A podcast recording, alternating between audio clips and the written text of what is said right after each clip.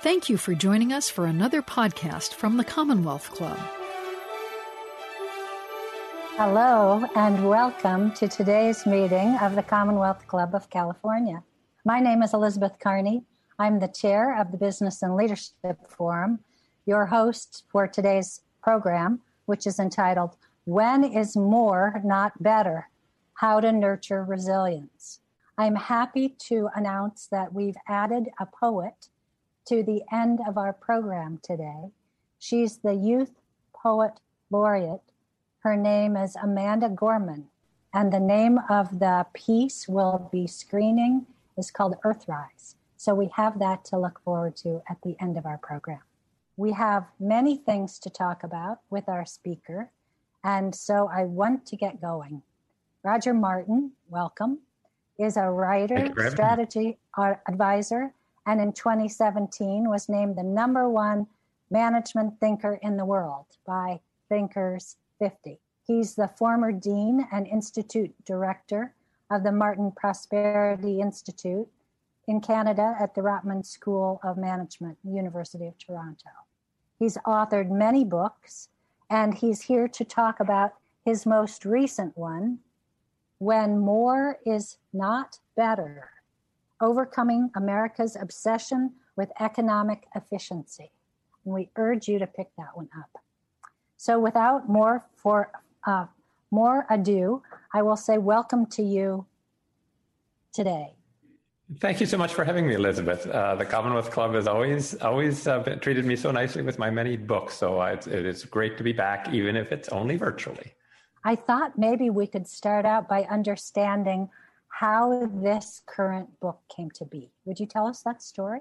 Sure. So I was dean, as you mentioned, of the Rotman School from uh, 2000 uh, from 1998 uh, to 2013. And when I stepped down in 2013, um, I was really worried about what I saw as as a phenomenon that was uh, taking shape and accelerating, whereby the median family income in the U.S.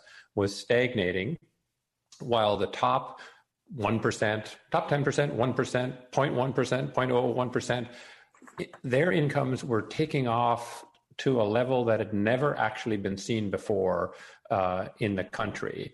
And I worried that that pattern was potentially incompatible with democracy because in a democratic system, that median family is in some sense representative of the swing voter. Not they're not necessarily the actual family, but the band of families around there is arguably the the swing voter. And so what I what I wanted to explore is well, why have we gotten to this situation where something that's never happened before in the U.S. is happening?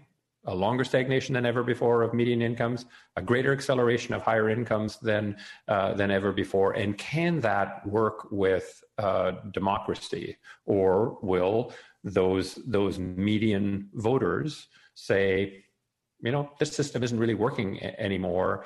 Uh, let's explore something else. And as you know, right at, at that time, uh, you know uh, polling on socialism was not was not very uh, kind of high, uh, uh especially compared to 2020. Uh, we didn't have Bernie and the Bernie Bros. Uh, you know, for what's worth, Donald Trump wasn't of you know you know even in the in the in the picture. But I think what's happened since has maybe reinforced that that that was the bad thing to look at uh, back in 2013. So we explored it for six years at the Martin Prosperity uh, Institute, and the book is a product of that six-year exploration. You start your book with uh, some history for us. Your book also starts with the um, mentioning of economic efficiency, uh, which I think of as also being somewhat mechanistic. Mm-hmm. Uh, one of the fellows that you uh, discussed at the beginning of your book is Adam Smith. Was he? Did he use a mechanistic model, or does he have something more holistic? No, he, uh, Adam Smith. I I think was a great thinker and was anything but uh, mechanistic. Um, however, however, people have taken the message of, uh, of Adam Smith, or one of his messages, messages, which is this idea that you could be more efficient with the division of labor, right? He had his story in, in the, the Wealth of Nations of the pin factory. And if you had everybody making an entire pin, you would be less efficient than if you had some people making the stems, some people making the heads, and some people putting the, the, the two together. And so that idea of division of labor uh, to make things, uh, to make processes work more efficiently came out of, uh, out of Adam Smith. Now, as I say, he was a, he was a deep thinker, the theory of moral sentiments, his, his other famous book, uh, showed a more sophisticated view of the economy. But, but increasingly, people have taken that to say, well, more division of labor, more simplification, that, that'll always be better.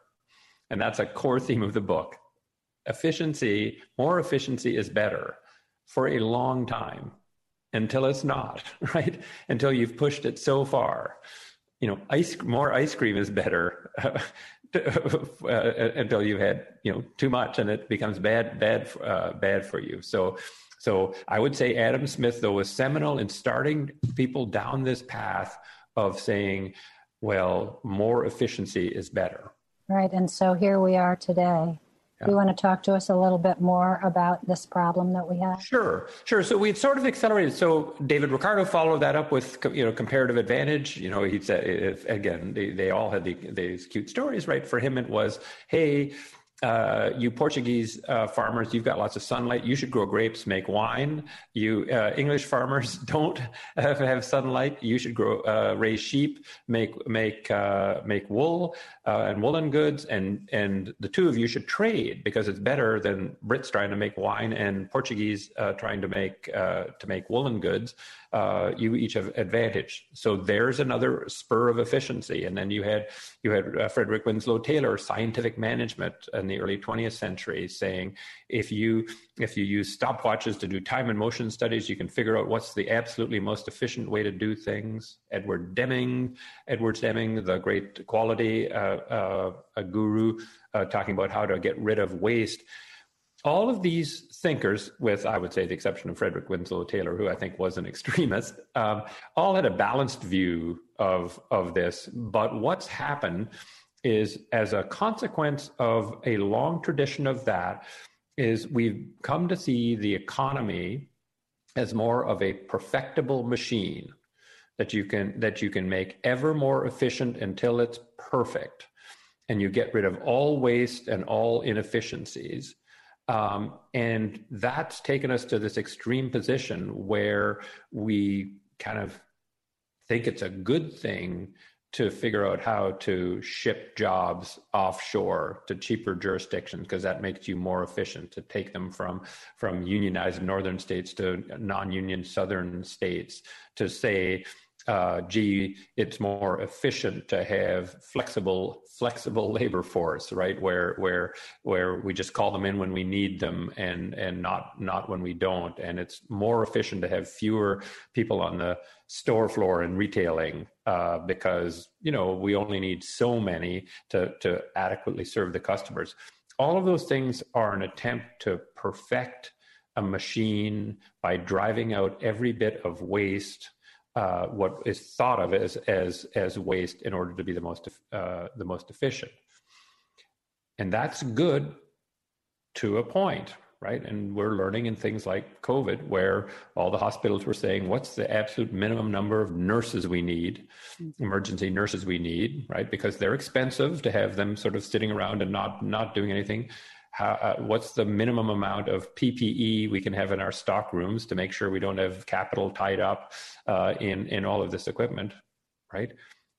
The problem with that kind of obsession with efficiency, sort of ultra efficiency, more is always better. It'll make the machine work better. Is that the economy is not a machine? Businesses are not machines. They're what we now know as complex adaptive systems. Um, and what matters in a complex adaptive system is being more resilient, right? Uh, because it's constantly adapting and you want to have it be resilient to changes. And of course, in COVID, we weren't resilient. And your local store, right, that you might you might uh, frequent, whatever whatever uh, it is, if there's a surge of people, of customers in that store, and they've got the most efficient possible staffing, they won't have enough staff for that little surge. And customers will say, hey, you know, you don't care about me as a customer. I'll go shop somewhere else. Um, so, so there, there's this push for efficiency that that results in no resilience and and it also has this effect on the people in the system that's not how people like to live and want to live uh, they don't want to live at the absolute edge of maximal efficiency. Like I, I would say do you elizabeth i mean do you do you like to have a day that we could argue is maximally efficient because you only take one minute between every meeting right? You you schedule your meeting so that you have one minute of of breather before the next meeting. I'm, I'm sure sometimes that, that accidentally happens. How do you feel yes. at the end of the day i like i haven't had a moment to breathe Yes. And then how are how good are you going to be the next day at doing the things you normally do? You know? I think I would feel like I needed to have half the day off. Yeah, yeah. So so while while that efficiency on let's say it's Thursday when you had the back to back to back to back to back, maybe we could judge that and say, well, Elizabeth had a very efficient day. She accomplished a lot. But then if we look and ask the question, well, how is the week? And we have to have Friday as a write-off because you were you were exhausted and you have to cancel half your meetings and the other half you do pretty poorly.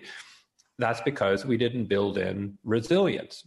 Didn't say, well, who is this person elizabeth what what matters to her how does her how does her brain work her body work in a more in a more holistic sense and say no we we she's not a machine she's actually kind of this natural system and unless you take care of it a little more holistically it'll burn out and maybe and maybe maybe you did okay on friday but but you know you got sick and you were off the entire next week because because you were you were exhausted we're we're doing that to the economy and to to uh, to mm-hmm. business in the pursuit in this mechanistic pursuit of efficiency where we break everything down into silos and say, we'll, we'll perfect this one, and then we'll perfect that one, and then we'll perfect that one. And we think we can add them up to something that, that, uh, that works. But it isn't. It doesn't work because there are more complex interactions between mm-hmm. things in the system. Right? There's interactions between your HR policies and your operations policies and your marketing uh, approach. But the way we would do that is we farm them out to different people and say, optimize that, right? So we'll say in a in a hotel, um, you know, the service department, the department uh, for customer experience is saying, well, we have to have a really good customer experience. How do we get a good customer experience? We have all of these systems and processes for customer experience. Meanwhile, the person in charge uh, in charge of kind of labor force uh, is told, well, you know, we got to keep getting more and more efficient, and so make sure our labor rates are the lowest possible, mm-hmm. right? And so then you hire people who say come and hope that maybe they can make a make ends meet, and they find out they can't, and they quit. You know, in the global hotel business, there's seventy percent annual turnover. So when you walk into a hotel, the the average person you talk to is on their way to a 16 month career with that with that comp- hotel company. 16 month. So the people doing guest guest service can't figure out why the they just can't get their guest service kind of capabilities and scores and whatever up right?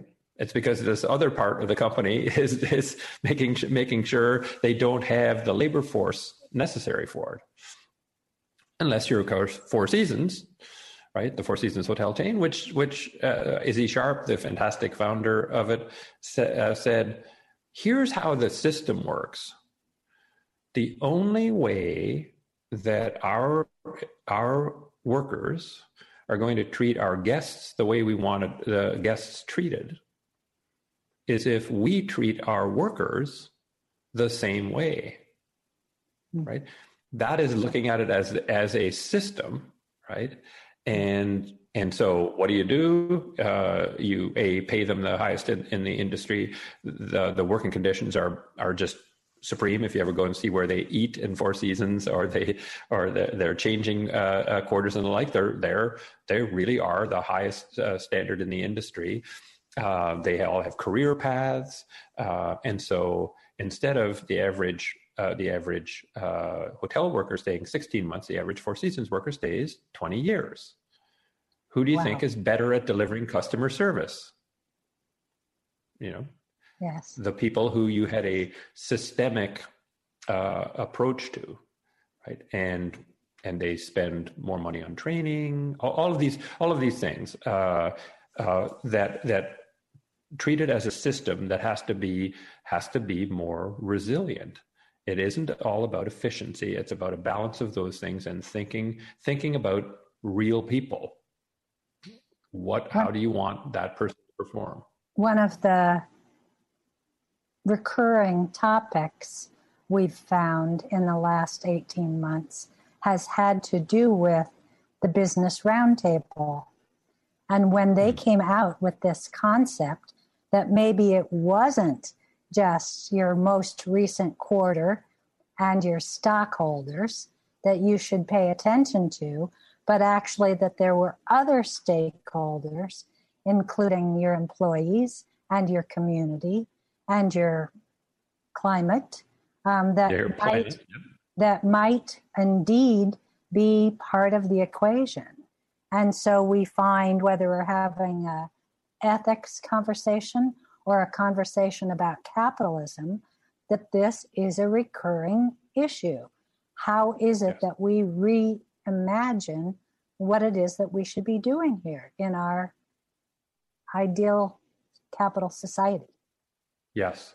No, and I and I and and I was buoyed by that that statement, and and uh, you know it came out you know kind of after I finished finished the book. But but one of the things I talk about in the book is the extreme danger of having one measure when as a corporation you have one measure whether it's shareholder value maximization which happens to be i wrote a whole another book that i talked about at the commonwealth club uh, about how bad bad an idea that is but that's not the only bad singular idea if you have one driving idea if you're wells fargo and it's and it's how many you know it's how many accounts per customer you, you end up doing bad things because you you take that.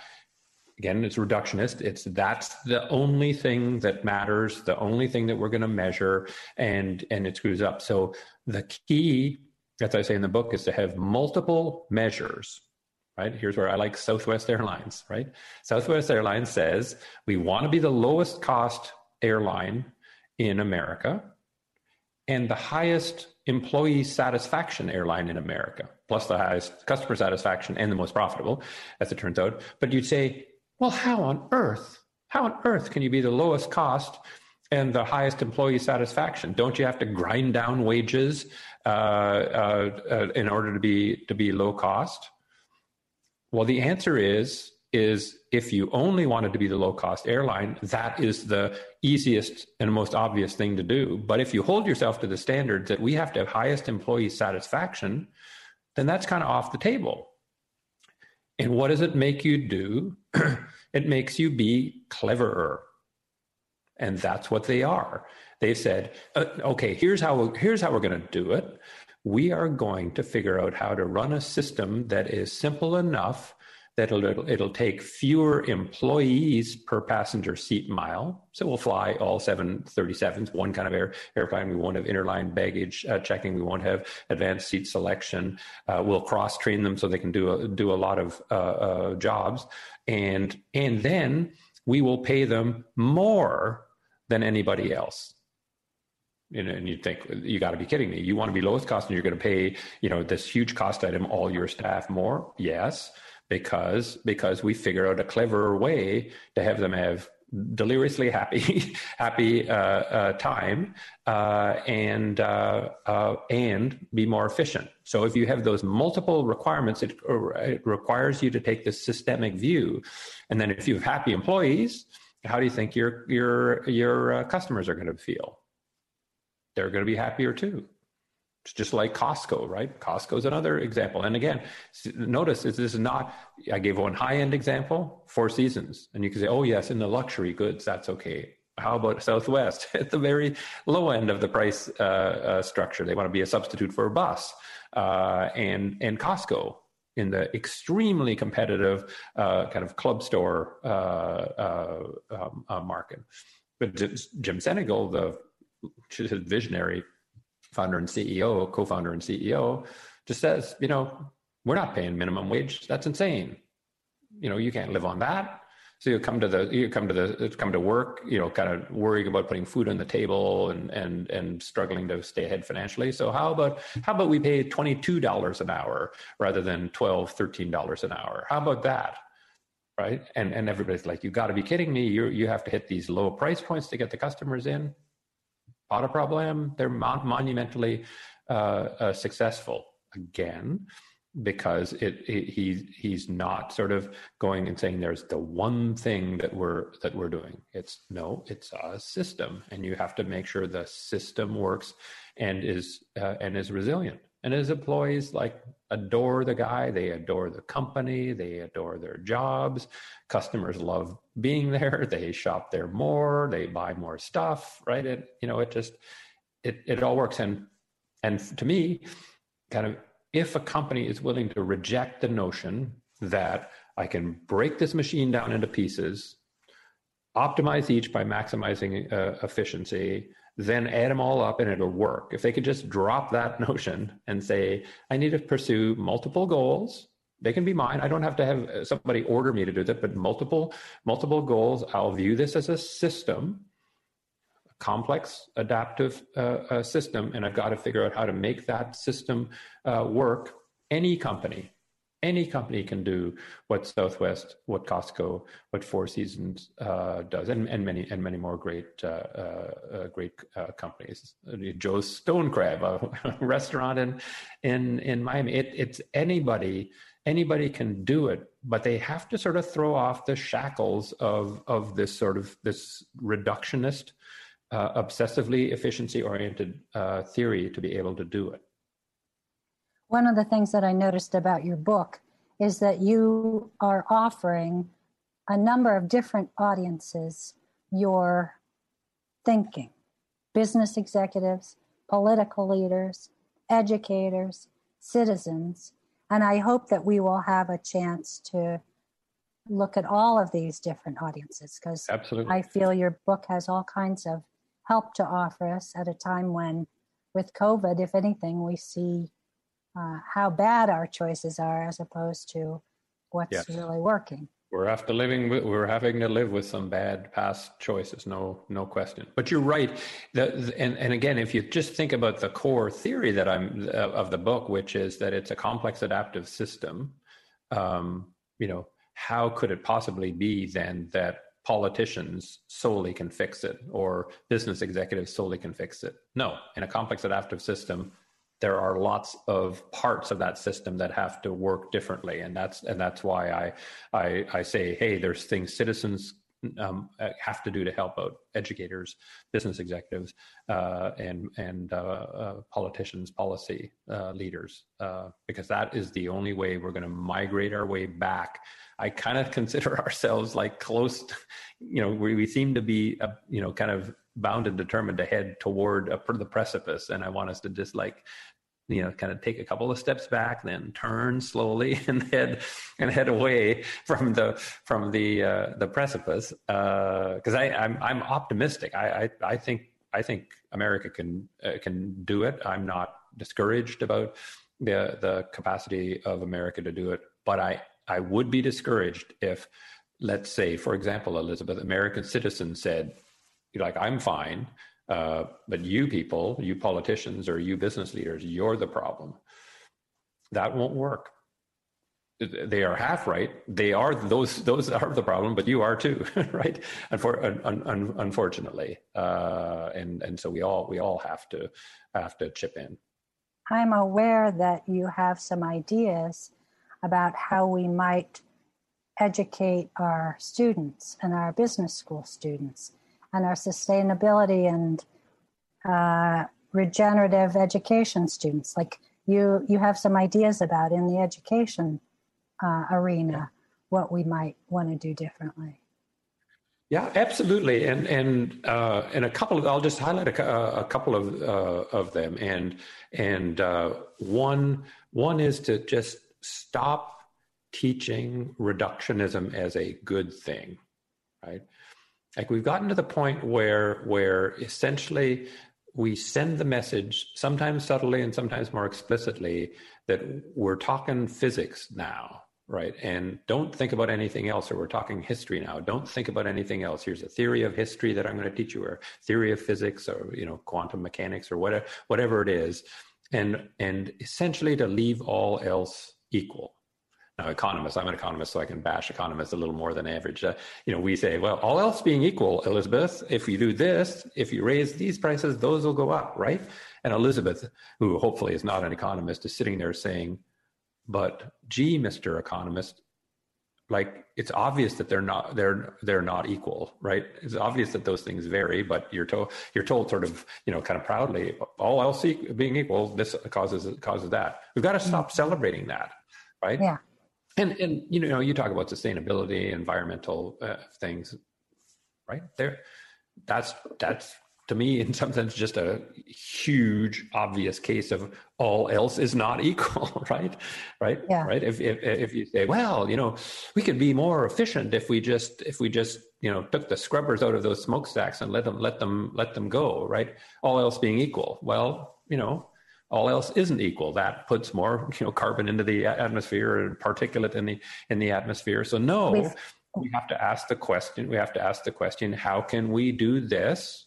Make a product efficiently enough to sell it and do that not make the planet a a worse place oh dear those are internally conflictual yeah so that's not that's now the signal to put your your thinking hat on and get cleverer well, and um, to pay attention to the externalities. Yes, if the yes. economists are only paying attention to X, Y, and Z, then there's a whole universe of things that are absolutely. Though, though I actually, for what it's worth, hate the term externalities. Right? like because I want to internalize them all, right? mm-hmm. it, you internalize them all uh, when when when you say I have to manage these two things, and and I can I can promise you, uh, Elizabeth, um, you can teach you can teach uh, six, seven, eight year olds how to do that. We do that in a program that I talk about in it called uh, I Think, which came from teaching teaching this notion of holding two opposing ideas in mind at, at once and being able to do something more clever that we created for MBAs first.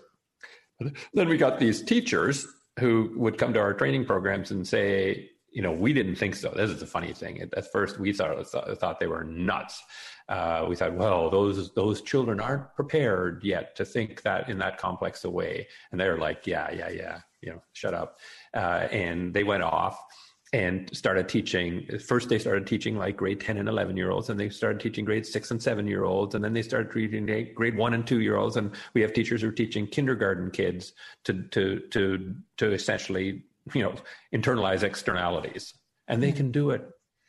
And here's the sad thing to a certain extent, they can do it better than the MBAs. Hmm. And the only reason, I mean, their minds aren't more sophisticated, but what burden do they not have? They do not have the burden of being told for years and years, you have to choose. You can have X or Y, you can't have both. Mm-hmm. Life is about trade offs. You have to make trade offs.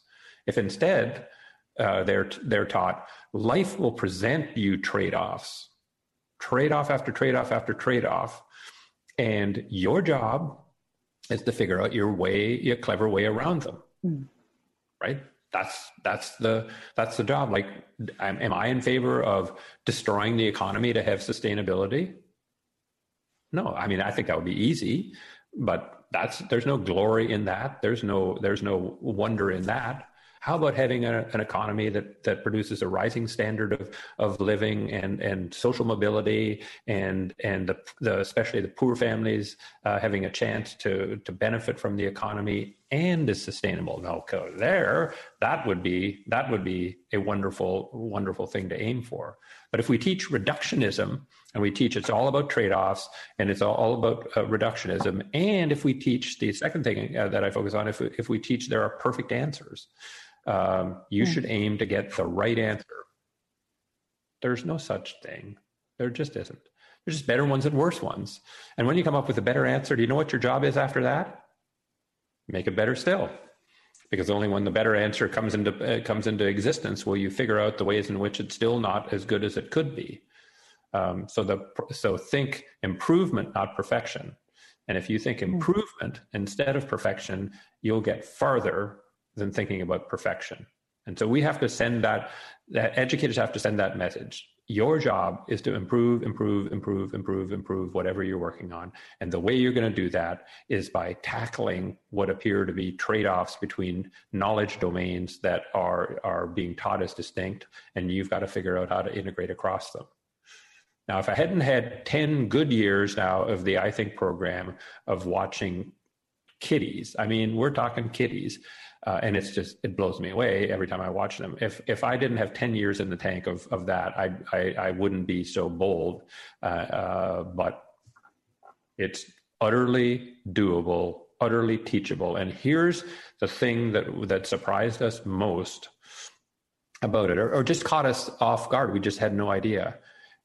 It is the biggest motivator we've ever seen of teacher happiness.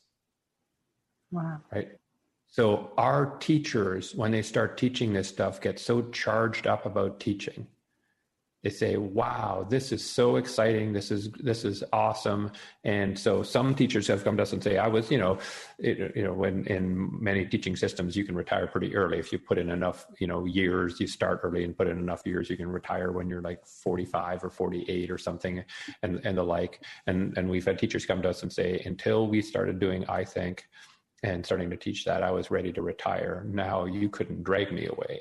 Mm. Uh, this is so exciting. This is so much fun, and the students, their eyes light up. Da, da, da, so I, I mean, I don't want, I don't want to go go on and on on it, but but the the again, the thing in the book that that I want to uh, reinforce is is the only way you could make it into one of my 18 recommendations is the thing that I'm recommending has been done in the past successfully, has been done successfully somewhere else, or is being done successfully now.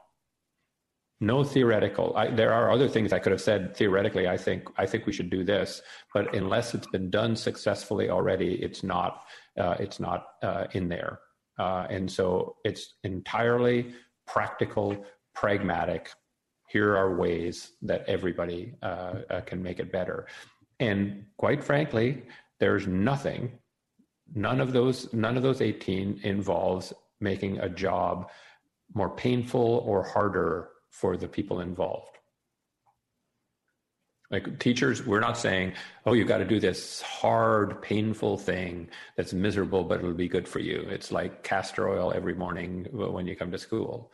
It's this will be more fun more fulfilling more productive more everything how about that?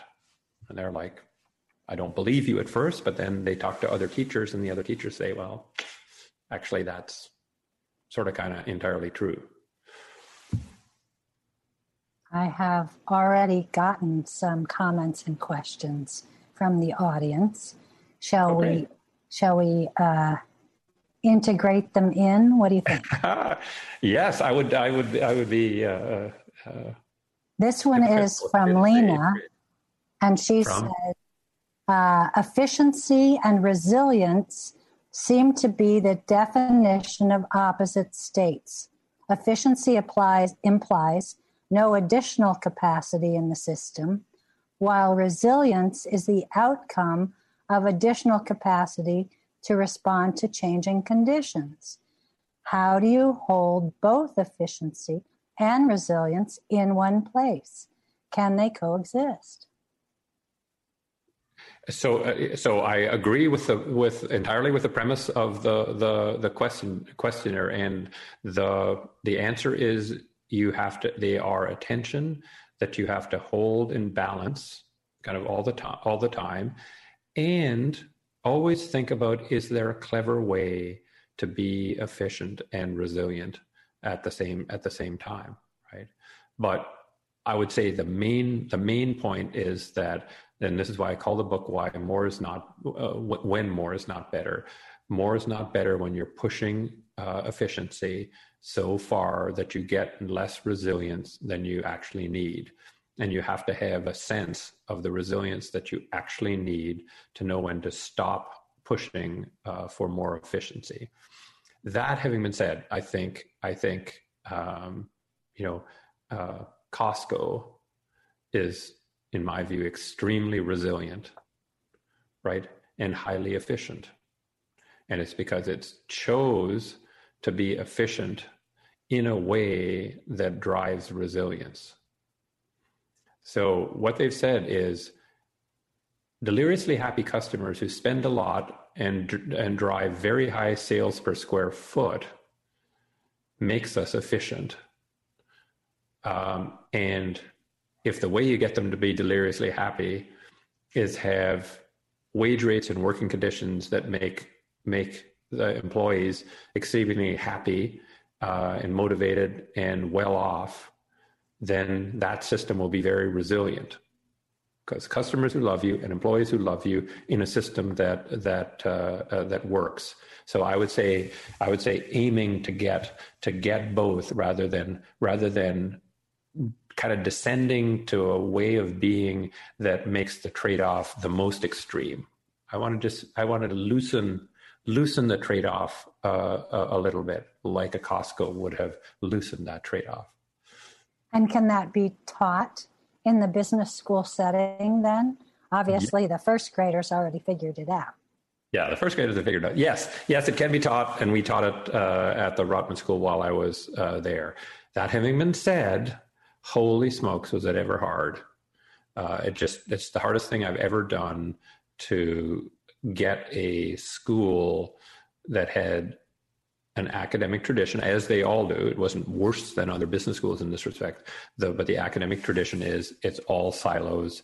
And if you're a marketing professor, there is no obligation for you to teach anything about how what you're telling them relates to what they learned in finance or what they learned in HR, what they learned in operations. You have you have zero implied or explicit obligation to teach that at all. So it's hard as hard as heck, but um, you know, I yeah, I sign up for hard things, so it's my. And yet, I have a sense that you think that that's one of the keys to getting where we want to go.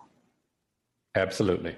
It, it's getting away from the the the machine metaphor drives drives reductionist thinking and a view that you can perfect uh, and maximize efficiency if we can get away from that that reductionist uh, uh, view, then those other things will seem like less good ideas. But if you start out reductionist, uh, those seem like quite quite sensible ideas. Uh, so that's where that's that's why that is a I guess a, a, target in the in the in the book. It's a target a target of uh, for citizens target for educators target for for business people target for uh, for uh, politicians. So there's something it sounds like it means that we need to learn to make take a more holistic view rather than a mechanistic approach. Absolutely. Absolutely. And my my view is is is that it will feel more comfortable to people right? So I, I, I do think that that people go into educational institutions, they go into jobs, and have this powerful feeling they're being asked to be unlike themselves in order to succeed in that environment, right?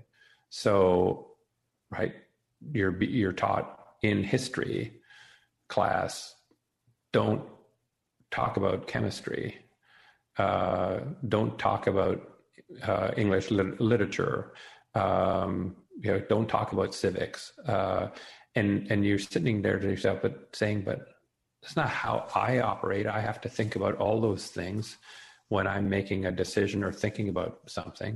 right? Or or you go into business and you're told, you know, you have to figure out how to market this good.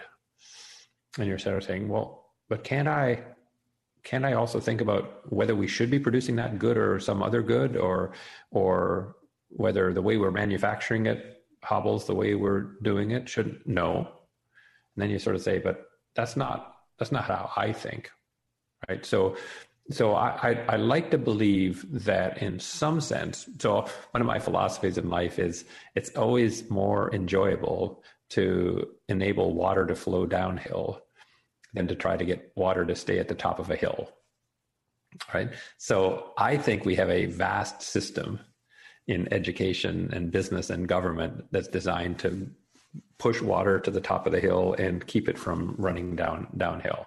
We're trying to keep people from being people. Uh, and so the good news here, I think, is is if you just let the water flow downhill, uh, things will get a whole lot uh, a whole lot better, and it's way easier uh, uh, to do that than to be building these dams and these buttresses and going after every leak and, and patching it because the water does not want to be at the top of the hill. Yeah, Don't know if that makes sense. I got it. um, and if we respond to Emma, who's asked us a question, um, how do do you have any tips for convincing executive leaders to value this kind of thinking, to value systems level resilience. You talk about, especially when they're worried about hitting their bottom line. Yeah. It's tough. I, I, I have I have empathy uh, uh, uh, for those business executives who feel the, that necessity. Um, I guess I'd say a couple of things uh, uh, to them. One is don't think that there is no choice in the matter. There are many firms and i could just give a handful of them in the in the in the book that have figured out how to do it uh, uh, differently. So that that that would be one thing. See what they've uh, see what they've done. Um, the second thing that i that that uh, that i would say is you have to actually think about the path you're on and think ahead to the consequences of the choices you're making now. So if you say, well, well, there are all these good things that we could do, but we're not going to do them because we've got to make this quarter's number. Okay.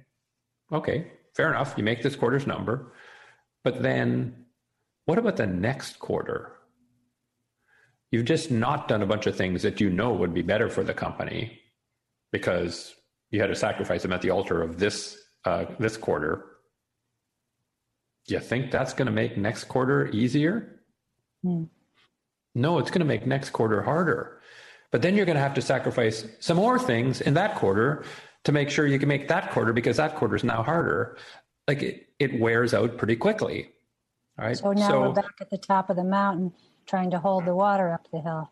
Exactly, exactly, and it's harder and harder harder to do. So I sometimes I I do sometimes think that there are a bunch of of of corporate executives who are like you're right the guy or the gal who uh, locks him or herself walks into the jail cell you know uh, um, uh, locks the door behind them and throws the keys to the other side of the room and then starts on the bar, let me out of here, let me out of here. And sort of like, uh, uh, last time I checked, it was you who walked into the cell. You locked the door. You threw the keys away. What are you complaining about? Right. So, so now that's in my, I'm less empathetic uh, uh, side. What I do think is that the, the, and I, and I, and I make some suggestions to this for policymakers. We, the capital markets are screwed up what used to be a huge advantage for America over countries elsewhere in the world was superior performing capital markets.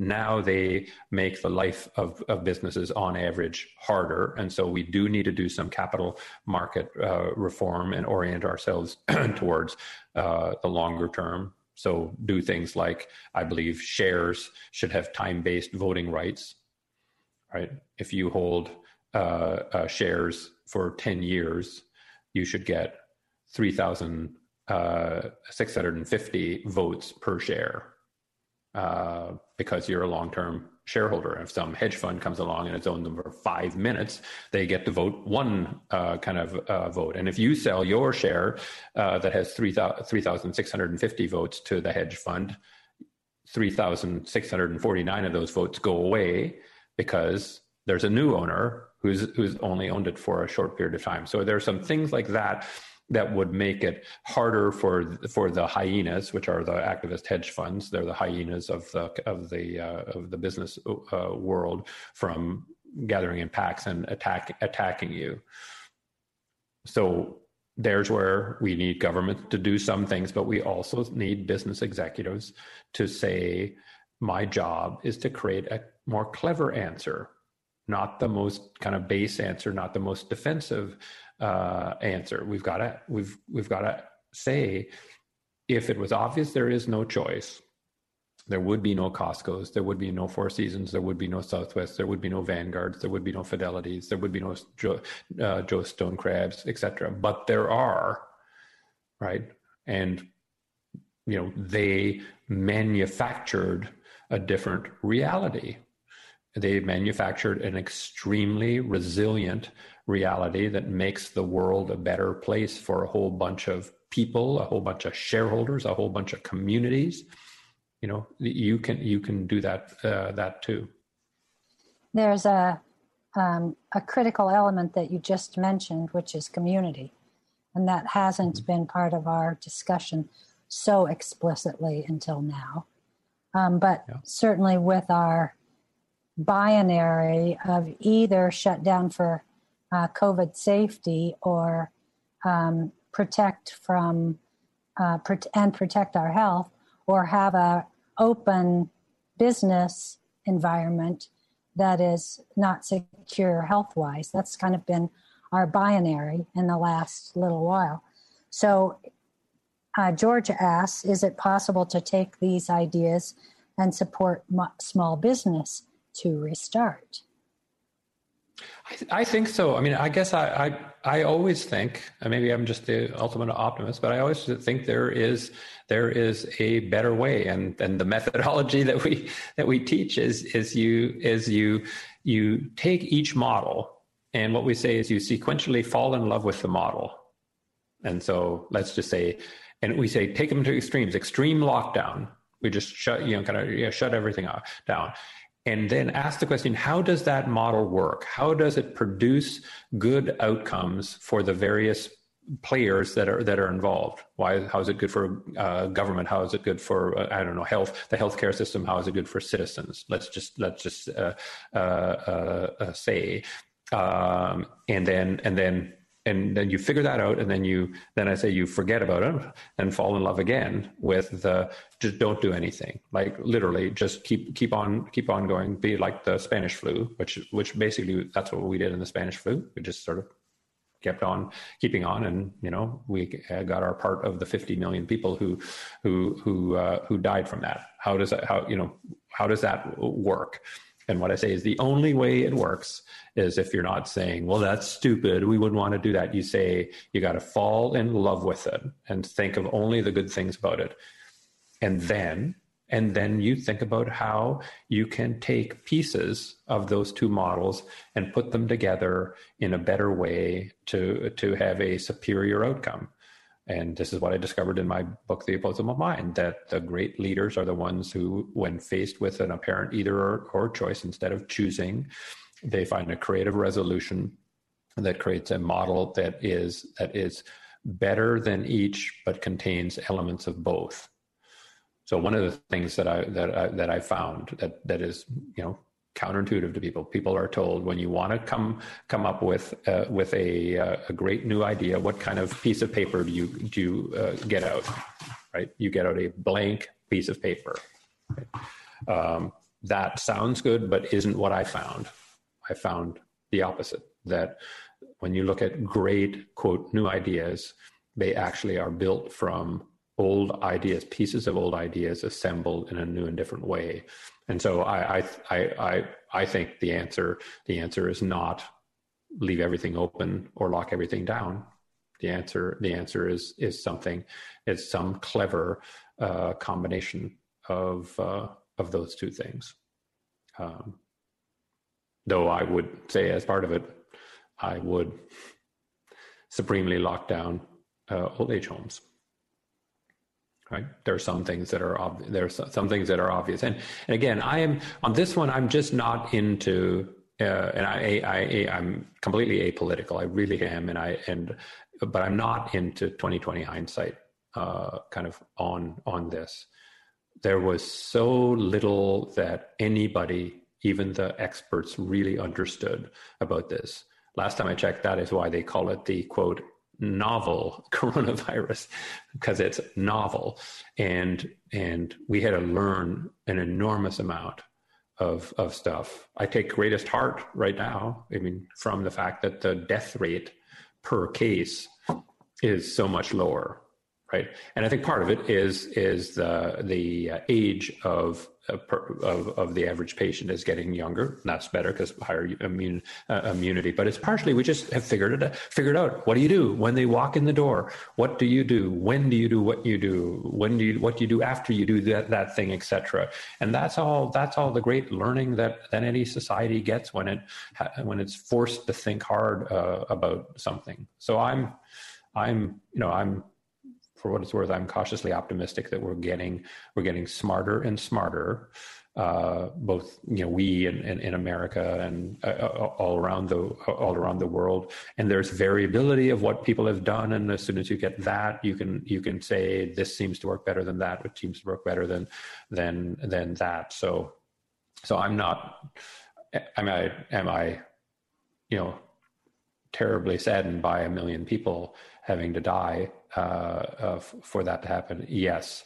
Am I despondent about humanity's ability to to figure this one out and move past it? No, no, not not uh, not at all. We're getting better. We've talked a little bit now about educators. We've talked a little bit about business executives. Maybe we've touched on some of the politics, mm-hmm. but we haven't talked so much yet about citizens. And I know you have a whole area of your book that's suggestions and recommendations. So we have a question to start yes. us off in this domain. Greg asks, you mentioned you're optimistic about our society achieving this resilience. From where does your optimism come? Well, I, to, to be honest, I'm, I'm uh, even though I'm uh, born in Canada. Uh, I'm now live in the States, and I'm also an American uh, citizen. Uh, and and maybe maybe it's because I came to America and was not born here. I'm I'm optimistic about Americans, right? I I, I really am. I mean, I I don't want to sound maudlin about, it, but I but uh, uh, but I am, and and so I I think when when given kind of useful and productive models uh, Americans, to me, adjust. Right? They're not fixed fixed in their way of doing things uh, that make them impervious to adjusting to to uh, to better models. Um, and uh, and I and I think when your model is the great outdoors is so vast, you can just dump stuff into it and that'll be fine. Americans dump stuff into it uh, as if it'll be fine.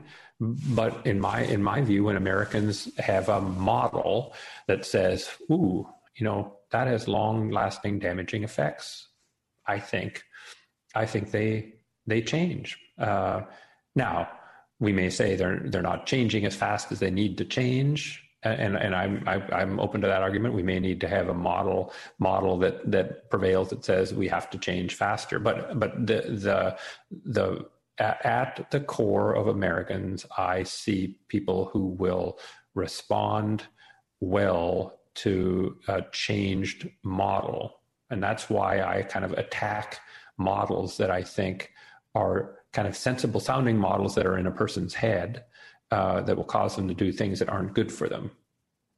It's not because they're a bad person. I, I just don't think there are all that many bad Americans. Uh, um, in every society, there are some, but by and large, I'm I'm uh, I'm uh, confident.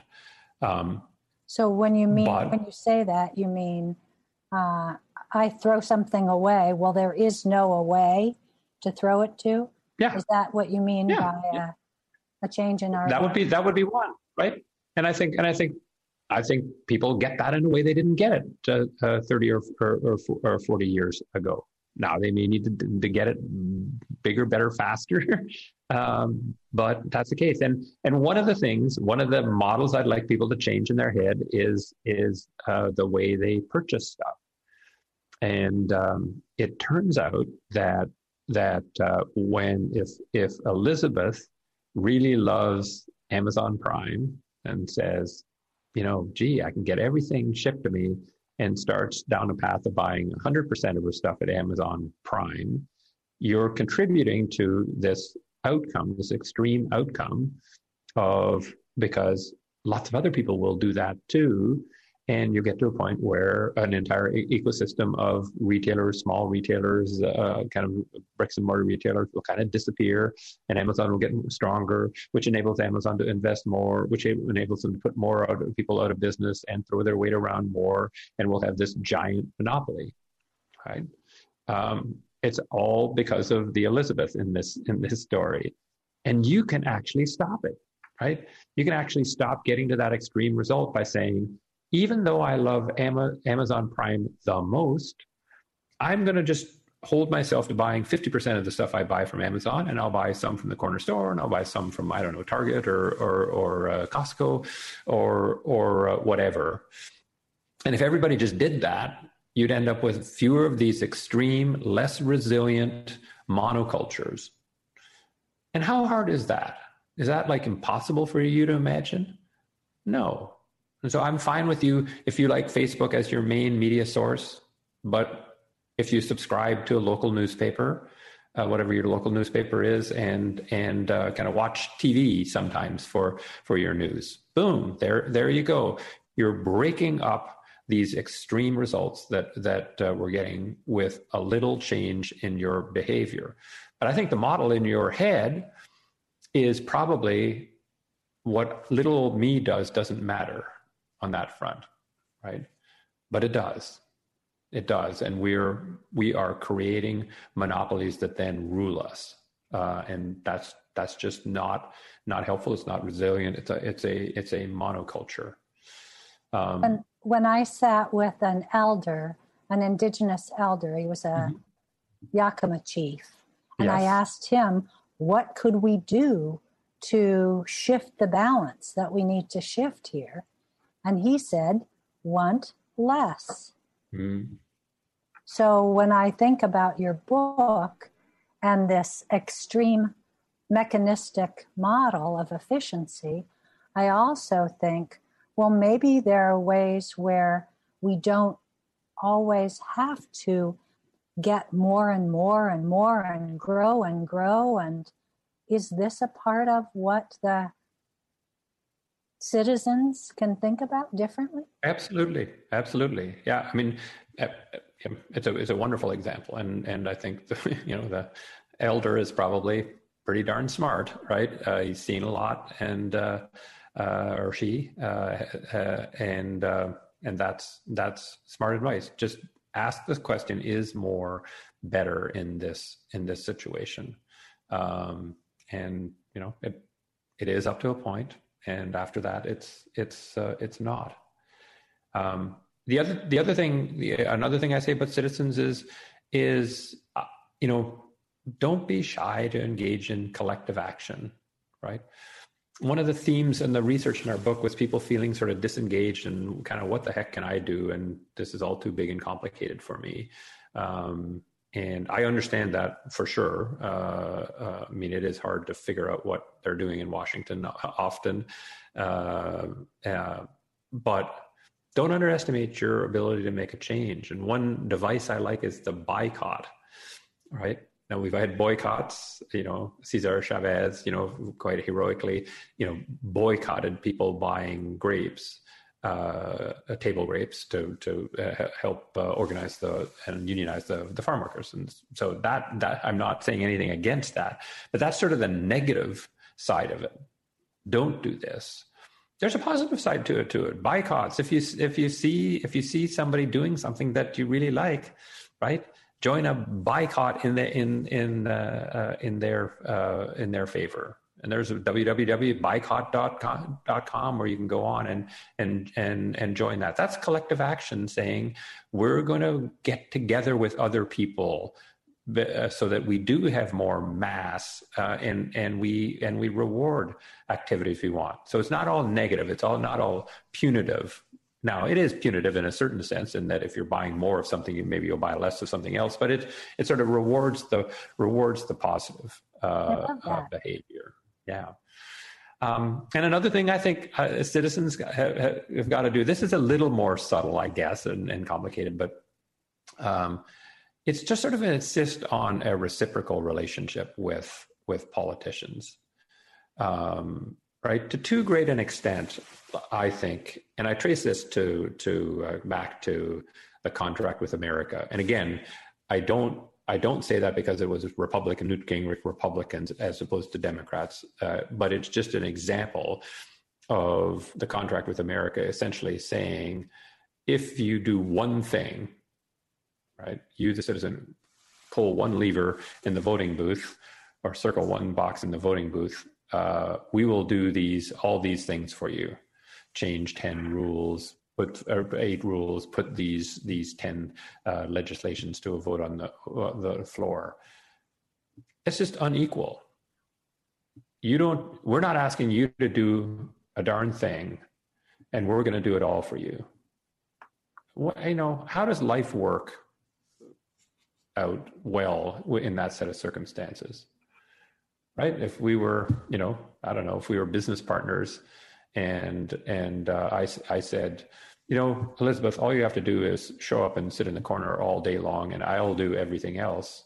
How long are we going to be, you know, good partners in that in that uh, business? That's fine because for me. it's not a reciprocal relationship.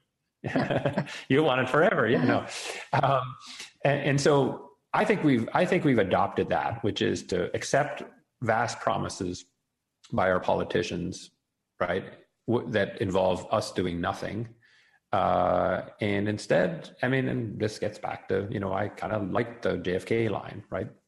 Uh, although that's maybe too extreme, uh, you know, ask not uh, what your country can do for you, ask what you can do for your country. It's ask both. Say, if you'll do this, I'll do this, right? If you put, let's say, this piece of environmental legislation up, I will behave this way. Say that, act that way talk to your politicians that uh, uh, that way. Don't accept this this sort of oh, oh they'll do everything uh, for us because then they'll fail, right? They can't do uh, that. They they they just fail left, right, and and center. Uh, the contract with America sounded good, but but even with a Republican Republican House, Republican Senate, Republican President, the vast majority of the contract with America bills did not get passed in Senate. So, like, you know, it's it's impossible to do these things alone. That's again a theme of the book. It's it's impossible for the politicians to do things alone. So ask them to tell you what you need to do and be part of of uh, solutions. So those are some of the the citizen things. Well, and that's a wonderful place for us to end. If you have a couple more thoughts for us, great. But other than that, I would just like to thank you. Thank oh, it's, the, my, it's my pleasure. As I say, yeah, the Commonwealth Club is near and dear to my heart. I mean, I think you guys do such a fa- fabulous job for your, your, local community, but because it goes out on uh, NPR to a broader community. So I'm just, my heart is full of thanks for uh, all you do to help me in my work. Well, we have many fine programs at the uh, club, and now everything online. So they'll, the audiences will be able to find our conversation today and revisit it uh, and think about your ideas. And somehow the idea that you and the Yakima chief are uh, share an idea, which is when more is not better. Uh, I think it's really great. Please take time, if you can, to listen to our poet, our youth poet laureate, to finish up this topic for today. Thank you. Thank you, Roger. Thank you. Thank you so much.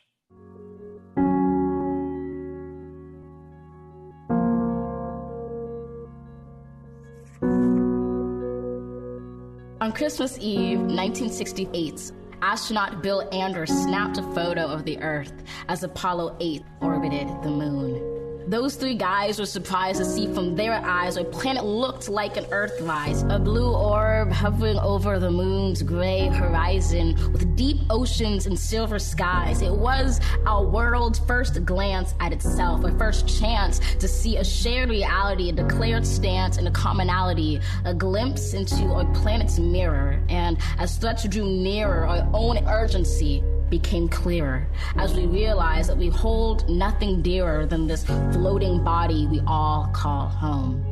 We've known that we're caught in the throes of climactic changes some say will just go away, while some simply pray to survive another day. For it is the obscure, the oppressed, the poor who, when the disaster is declared done, still suffer more than anyone. Climate change is the single greatest challenge of our time. Of this, you're certainly aware. It's saddening, but I cannot spare you from knowing an inconvenient fact because it's getting the facts straight that gets us to act and not to wait. So I tell you this not to scare you, but to prepare you, to dare you to dream a different reality where, despite disparities, we all care to protect this world, this riddled blue marvel, this little true marvel to master the verve and the nerve to see how we can serve our planets. You don't need to be a politician to make it your mission to conserve, to protect, to preserve that one and only home that is ours. To use your unique power to give next generations the planet they deserve. We are demonstrating, creating, advocating. We heed this inconvenient truth because we need to be anything but lenient with the future of our youth. And while this is a training in sustaining the future of our planet, there is no rehearsal. The time is now, now, now, because the reversal of harm and protection of a future so universal should be anything but controversial. So, Earth, pale blue dots. We will fail you not, just as we chose to go to the moon. We know it's never too soon to choose hope. We choose to do more than cope with climate change. We choose to end it. We refuse to lose. We do this and more, not because it's very easy or nice, but because it is necessary. Because with every dawn, we carry the weight of the fates of this celestial body orbiting a star. And as heavy as that weight sounded, it doesn't hold us down, but it keeps us grounded, steady, ready, because an environmental movement of this size is simply another form of an earthrise. To see it, close your eyes, visualize that all of us in this room and outside of these walls or in these halls, all of us change makers, or in a spacecraft floating like a silver raft in space, and we see the face of a planet anew. We relish the view we witness. It's round green and brilliant blue, which inspires us to ask deeply, wholly, what can we do? Open your eyes. Know the future of this wise planet is right in sight right? And all of us trust this earth uprising. All of us bring light to exciting solutions never tried before. For it is our hope that implores us at our uncompromising core to keep rising up for an earth more than worth fighting for. You've been listening to the Commonwealth Club of California.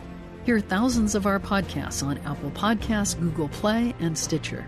If you like what you've heard, please consider supporting our work and help us bring 500 programs a year to listeners like you. Go to commonwealthclub.org/donate. Think your way around the world with our travel programs to exciting domestic and international destinations. And when you're in the Bay Area, please join us live at our events. Thank you for listening and for your support.